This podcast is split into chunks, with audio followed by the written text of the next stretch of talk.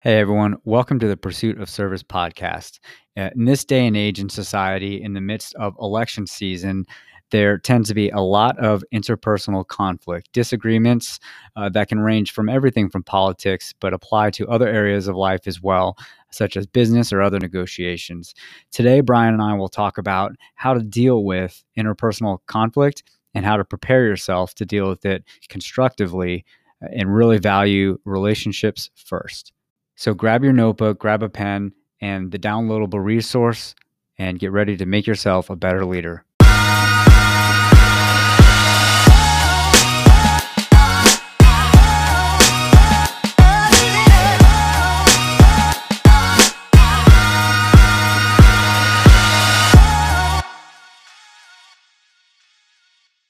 All right, everybody, welcome to this edition of the Pursuit of Service podcast. My name is Brian Dodd and I am here with my co-host Jeff Wright. Jeff, how are you doing, my friend? Good. Hello, everyone. Thanks for listening. Yeah, I, th- I you know, I think we're going to talk about a very important topic today. I think it's going to hit home with everybody who's listening to this, and I hope it just kind of helps provide some perspective and helps people navigate these troubled waters that we're in. And uh, we're going to be talking about conflict resolution uh, as our topic. Yeah, I think it's obviously very timely, um, but even as timely as it is now, it's also timeless, meaning it, it can always be applied and always be used. So it should be good, I hope. Yeah, definitely. And uh, if you're listening to this in the future, you've discovered us and you're just kind of listening some old episodes. Jeff and I are actually recording this on Monday, November the 2nd, which is a very important date in American history because on Tuesday, November 3rd, we will be having our general elections uh, to elect a number of political appointments, including the President of the United States. And uh, so there is certainly a lot of conflict right now, a lot of how to manage conflict, and hopefully a lot of resolution of conflict. So that's kind of going to provide the framework for what we talk about.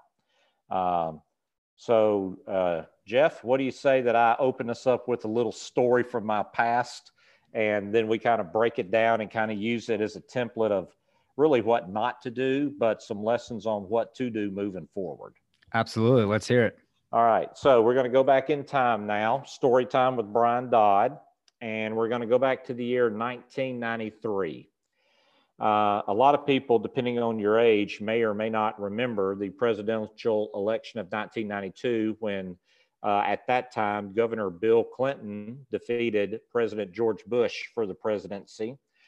But the evangelical Christians in America, uh, not the African American church, because they are predominantly Democrat, not you know not everyone, but just as a voting block, uh, that's that's how that voting block uh, tends to lean.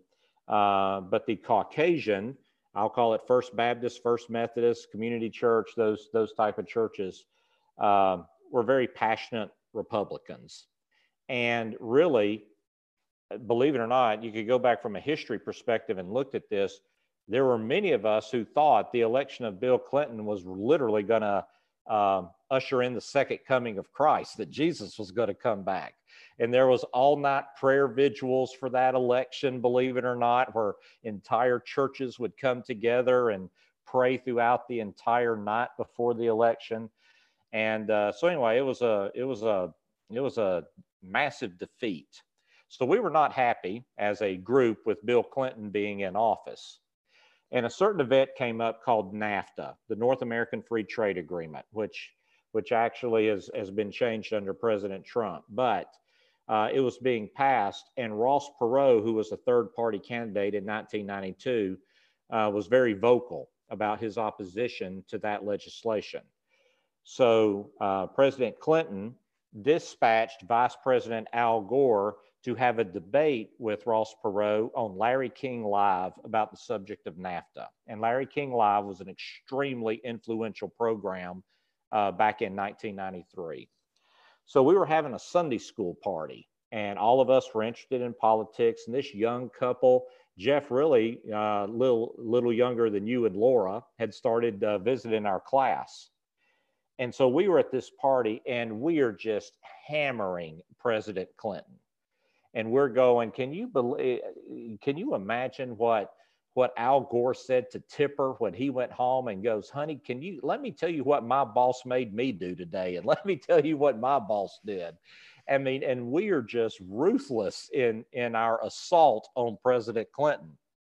Well, just like all Sunday school classes and, you know, people who attend it and all that, at a certain point, we look over at this couple and, um, and we said, what do you do for a living? Standard question. She looks at us and she goes, We help Democratic candidates prepare for debates. And we all kind of laughed and go, Yeah, that's right. That's right. Seriously, what do you do for a living? She goes, I am serious. Wow.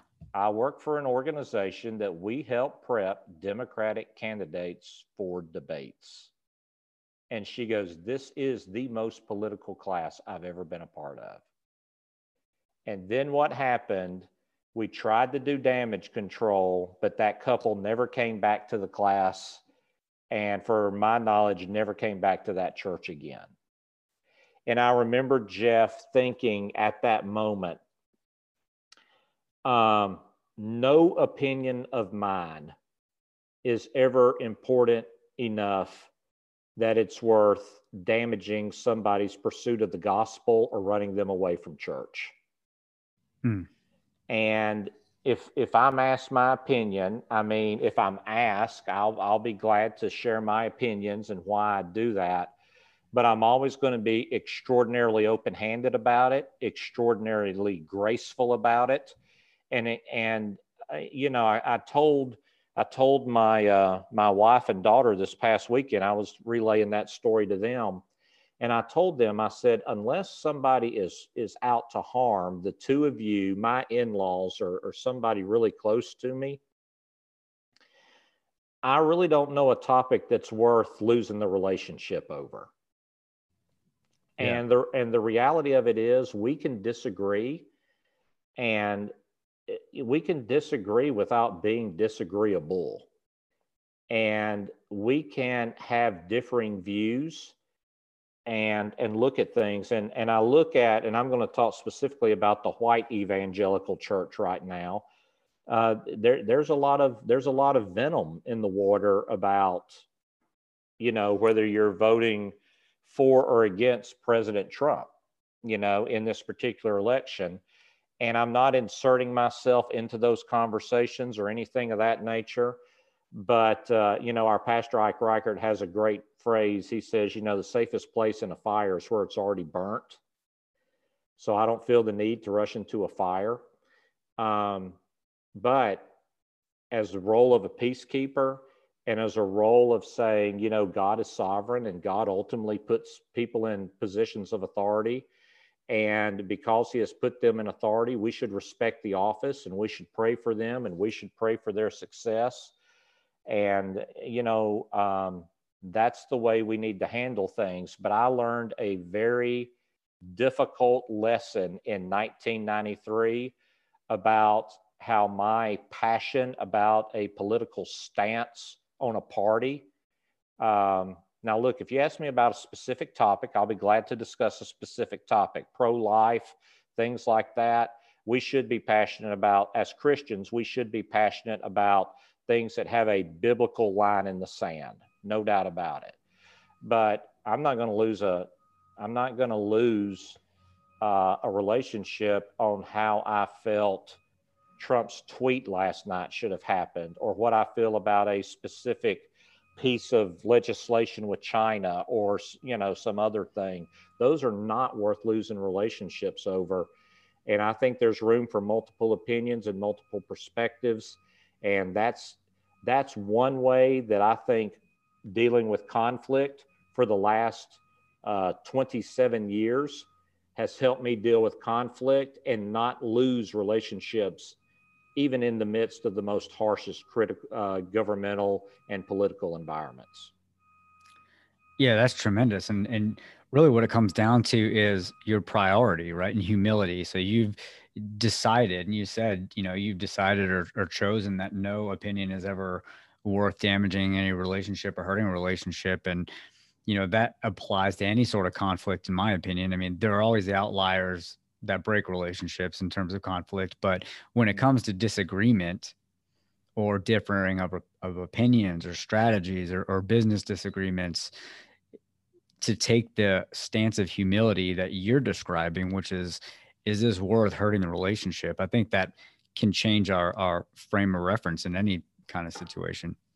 Yeah, uh, definitely. And, you know, there's an old saying, first person I ever heard say it was my old boss, John Maxwell. Um, you know, he has never regretted taking the high road. And he has never gone down taking the high road. And so there, there's going to be issues that arise. Um, you know, it, Jeff, you and I attend Piedmont Church, and you you help lead the young married class.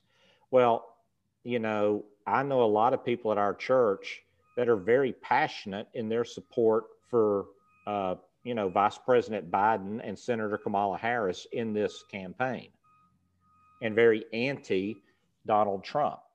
Uh, there are people on the other side of that fence, and we're all under the same roof and I respect the opinions of whatever side you're going to fall on. But the relationship, the lastingness of the relationship, and looking at things through your eyes and understanding this, there's a concept called sanctification. We are not going to be everything God has called us to be till we get to heaven. So, between here and there, we are completely imperfect people and there's enough to find wrong with with anybody and it's just not worth the long game and the long-term perspective. And ultimately jeff and you and i have talked about this and i know you're passionate about this topic and i'll turn it back over to you. This podcast is called the pursuit of service. And ultimately the only successful leadership model is a servant leadership model. And it's extraordinarily difficult to serve somebody you're in a passionate disagreement with. And I know that's something you're passionate about. Yeah, my take on conflict resolution, whether it's disagreement about politics or interpersonal conflicts at work or even within your family, is what it really all comes down to is this: Are you in the frame of mind? Are you are you positioning yourself so that you are serving that other person first?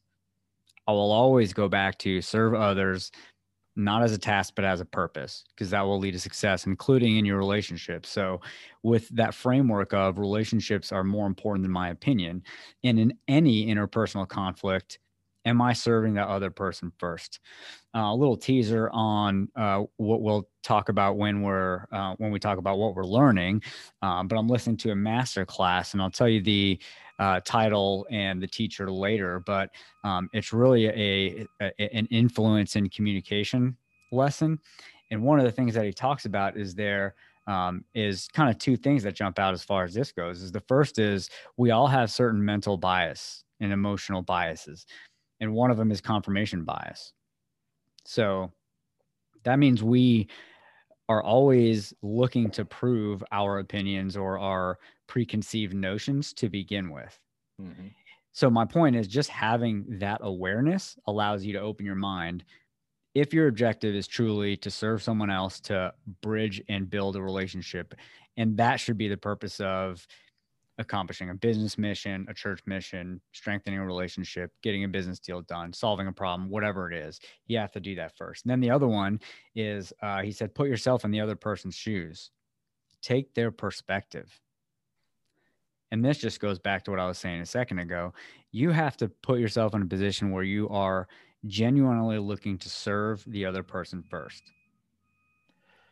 All right. So, Jeff, you said a key word there and that's the word perspective. So uh, I'm going to share something I learned from this past week as it relates to perspective. And it's a simple exercise that all our listeners can do right now. And so if you're live and you're watching me live, it, it may have a little more impact, but I'm going to try to describe it well. So if you're if you uh, if you want to see what your perspective is do this. First of all, you'll raise your dominant hand. So you'll raise either your right hand or your left hand. Then you'll snap five quick times. Okay, so you'll snap five quick times. Then you'll hold up your index finger. And now you draw a capital E on your forehead. Okay. So you're either going to draw it to the left or to the right. So the question does comes down to this. And I've done this with several people and it's running about 50-50. Did you write the capital E on your forehead so you could read it or so other people could read it? That simple exercise will tell you is your primary focus on yourself and serving yourself and it being about you first, just as a natural default?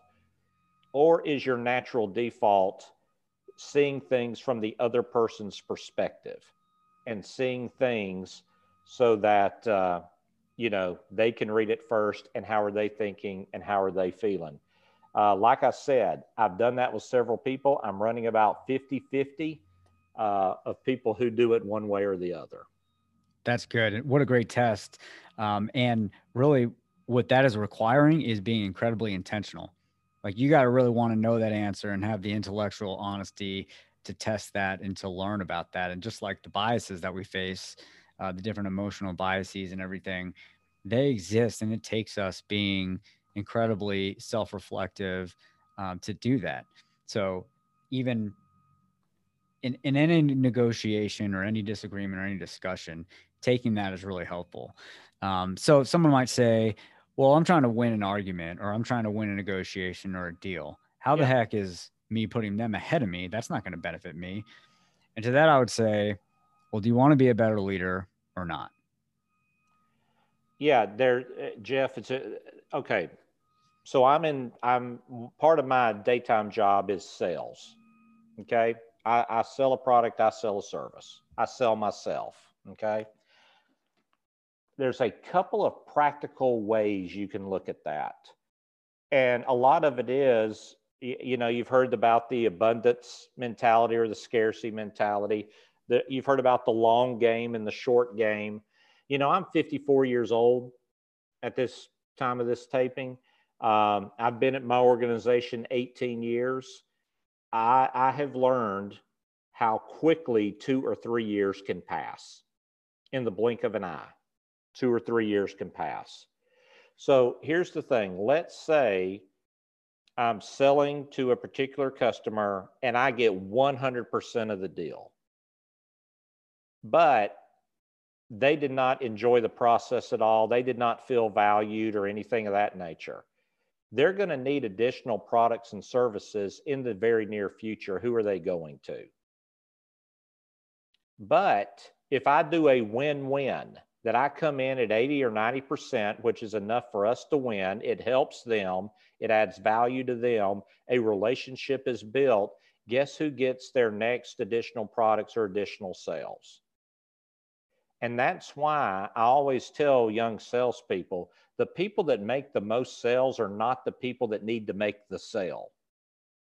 In other words, I'm not here for survival. I'm not here to hit my monthly goal. I am here to add value and serve you. And if I add enough value and I serve you well, I don't have a one time customer, I have a 10 year customer. And recurring revenue, anybody knows, is the secret to a successful business but you only get recurring revenue by adding tremendous value on the front end.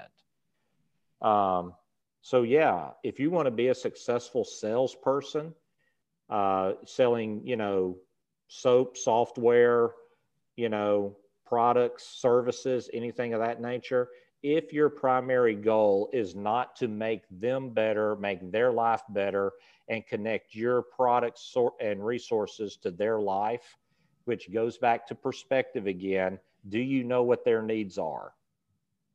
Just because they walked on a lot does not mean they need a new car. Okay. But if you do that, yes, you're going to be an incredibly successful salesperson. You're going to be an incredibly successful leader.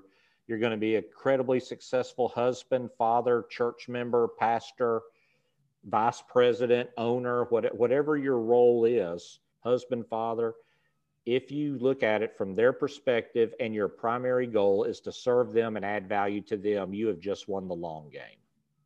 Absolutely. And just to highlight that last list that you kind of went off on, and then even in the middle of the story, the fundamental there is in the relationship. It's, it's rarely about the thing, right? Whether it's the product, the service, or about the political issue or the topic at hand or the debate or the negotiation. It's not about the thing, it's about the person. And so you can make yourself even more successful by taking that perspective, by showing and, and actually obtaining empathy, developing that common ground. That common ground, common ground and commonality uh, is well is where success is built upon, not yeah. in divide. Yeah, and here's another thing I'd say. There's a very well-known uh, main artery highway near our house, Jeff, called Highway 92.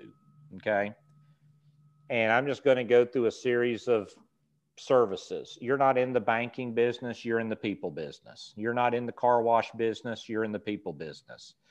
You're not in the food services business, you're in the people business. You're not in the grocery business, you're in the people business. And I could go on and on down the road. And you're right, relationships are everything. And when you're in any productive, meaningful, life giving relationship, it's because you go into it with a servant attitude and you go into it with not what I can gain from this relationship, but how can I serve that person and make their life better? Yep, absolutely. Uh, I'd like to share three quick strategies that I think we can take when we go into these discussions and conversations and perhaps even debates. The first is ask yourself, what are my biases or my preconceived notions? Just like we talked about. But really asking yourself that question forces you to think about it um, and if nothing else, the revelation of your biases in the debate can be a disadvantage to you to begin with. It can be alienating. You could, you know, put off the wrong vibe or the wrong information. So to mitigate that is helpful in the conversation. The second one, ask yourself what's important to them, the perspective question, just like we talked about. What are the, what are they valuing here? What do they value? What are they trying to accomplish? what's important to them, what's not so important to them, because then you can frame your conversation and, and you know frame what you're trying to say and what you're trying to present and what you're trying to accomplish in a way that's mutually beneficial. Um, and then this one is a new one, so we haven't talked about it yet, but I think it's probably the most important, um, especially in this day and age, meaning today and tomorrow. Respect the person and not the opinion. Hmm honor the person, not the opinion, because everybody's perspective is a little bit different on everything. No one's ever going to, no two people will ever agree on 100% of every topic or debate or negotiation or anything. So if we underscore relationships, we should honor the person and not so much the opinion. Well, Jeff, I tell you, that list of three, first of all, I think that's a great worksheet and should be the downloadable resource and people could just use that as the checklist. We'll post it. Yeah, and uh, yeah, and second, I have nothing to add to that, my friend. Anything I would do at this point would just be bringing sand to the beach. So, well, thanks for um, sharing your story. One follow up to the story you told at the beginning of the episode. So, um, have there been any times that you've come across since then where you were able to take what you learned from that instance um, and you know, perhaps keep people in the class or dispel an awkward situation or, or reduce or avoid some tension or something like that? Yeah, exactly. Well, let's go back and to answer the question, there's been multiple times that I've been in that situation.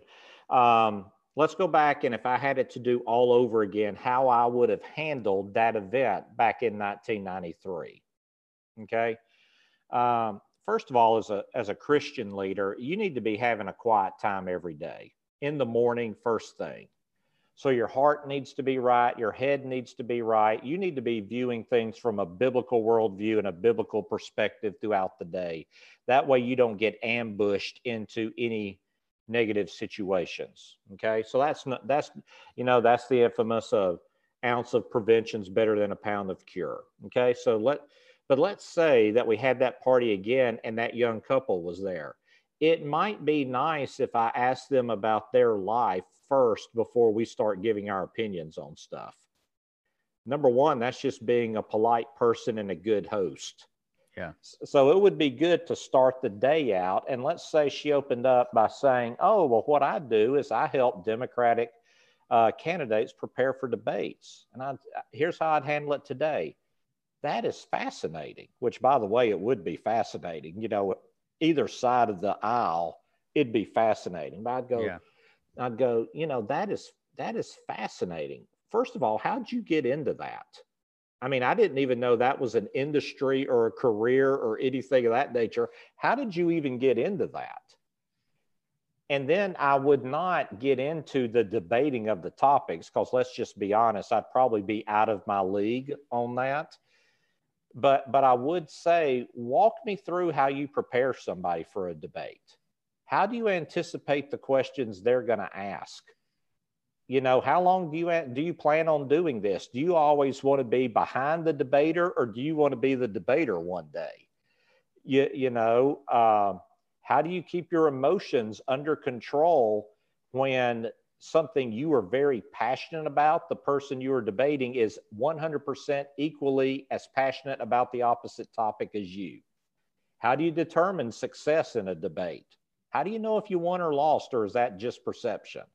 I would spend all my time asking them questions. Because when I ask them questions, if if they're a polite person and you build a relationship, which this has always been my experience that this has been the case, they will then ask me questions. And then I'd say something like this Well, you know, I, will be honest with you. I, I think what we've done here is very fascinating because um, I'm a Republican, you're a Democrat, but we've proven we can be friends and still disagree. Yeah. And uh, and then I would just talk about wouldn't it be great if the rest of the country could have the type of conversation that we just had? And I would just build the relationship that way. Um, interestingly, as I now say this out loud, and I didn't anticipate you asking me that question, but if you go back and listen to the first eight minutes of the previous podcast we did, where I interviewed Jeff Pearlman, the author of the new book, Three Ring Circus, um, in terms of how society would classify us and put us in buckets. Him and I are as different as you can be. But we actually talked about how we could have, we could build uh, common ground and build a good friendship and not let those differences divide us but actually add flavor to the relationship. But here's the deal wisdom is in great questions, not great answers. I am not interested in winning a debate, I'm interested in winning a friendship. And I don't have enough friends. I don't care how many friends I got, I got room for one more. Yep. And uh, I would lead with, the, you know, it goes back to everything you said, Jeff. Uh, you know, you lead by service and you lead by perspective. You lead by understanding their perspective and serving them and adding value to them. And if I could go back to 1993, that's how I would have handled that evening. Yeah, and, and I don't know if you did it intentionally, but you il- illustrated in describing how you would handle it, each of those steps, because your first question is about them. What do you do for a living? Your second thought was basically recognizing that you have a different political perspective but you wanted to focus on the relationship and build the relationship, which is what that whole conversation did. And then you showed that person a lot of honor by asking about you know their value their skill set their profession their processes. I mean there's a lot to be learned from a different perspective and and you know the different skill sets whether or not an opinion or not you know it is congruent or in conflict. Yeah definitely definitely well, Jeff, you brought it up earlier. I think this is a, a great time to transition to the what are you you learning segment. And uh, you brought it up earlier. So, what have you been learning since the last time we got together?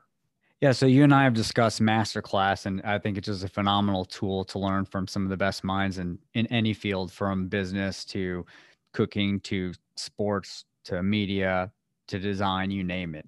Um, and we've talked about some of those in the past, but the I think it's a new one that came out in the last few weeks, and I listened to it. It's by um, Daniel.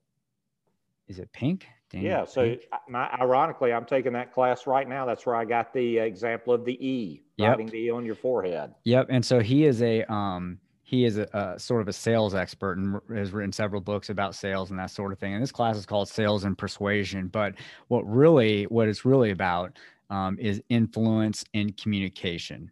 So it's not a how to trick someone into buying something. It's really that concept of empathy and bridging the gap, putting yourself in their perspective just enough so you can properly communicate the value that you're providing. Mm-hmm. So it's really more of an influence and in, in communication lesson uh, more so in my opinion than sales because at the end of the day nowadays sales is a relationship uh, built business anyways like you were saying yeah what are you learning about yeah what i'm learning uh, this falls under the heading of culture you know our last podcast was on culture and you've got to take these concepts and apply them to your individual context whether it be business or family um, you know but it's the interesting thing that you can tell a lot about an athletics team's culture by their huddles during timeouts. And let me explain because mm. here's what you all learn in the huddle. Number one, uh, huddles are a limited time. There's a limited amount of time in the huddle. Every moment is precious. First of all, does the team walk to the huddle or run to the huddle during a timeout? So does it maximize the opportunity or does it uh, just take it as laissez faire, optional, non important, non urgent? Secondly, uh, if you look at an effective huddle, here's what happens the moment a timeout is called. Some people bring five chairs out. The players on the floor immediately go to the five chairs. The coaches then immediately stand behind the players for two reasons. Number one, they can watch what the coach communicates to the player. And number two, they can block the audience and the people behind the bench so they eliminate distractions. The bench players immediately surround the huddle. There's no sidebar conversations, there's no people staring out in the crowds. Everybody should be focused on the coach and uh, they should be connected in some capacity. They should have their arms around each other or their arms locked or there should be some form of connectedness and unity, and we're in it together. And when they're all huddled around and they're all focused in on what the coach is saying, there's value to the coach, there's preparation. Also, you've got a, um, a group of people that as soon as the timeout is called, they have drinks already ready so when the players sit down, they begin to provide that nourishment and refreshment. There's no waiting on the drinks, everything's working quickly. And the coach can then make eye contact with everybody on the team in terms of that moment. So, next time you're watching a basketball game, which this is where you can see this played out, if you want to know about that team's culture and if you want to know about that team's success, number one, do they quickly and immediately go into the huddle, which means have they practiced unity and cohesion in adverse situations? Is it a is communication in the midst of chaos a priority, and how have they practiced on how to handle that? Is every member of the team devoted to the success of the team, or are they standing off on the side or looking into the crowd or anything of that nature?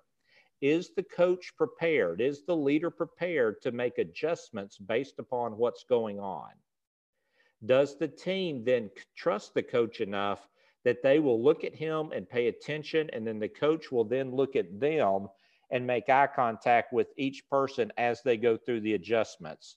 And are the assistant coaches blocking out the distractions so that every so that everyone on the team can be focused on the issue at hand? Those are the issues I have learned by watching and reading studies about how a huddle operates. So if you're looking at one culture versus the other culture, you can tell a lot about which one's going to be successful by how the huddle operates.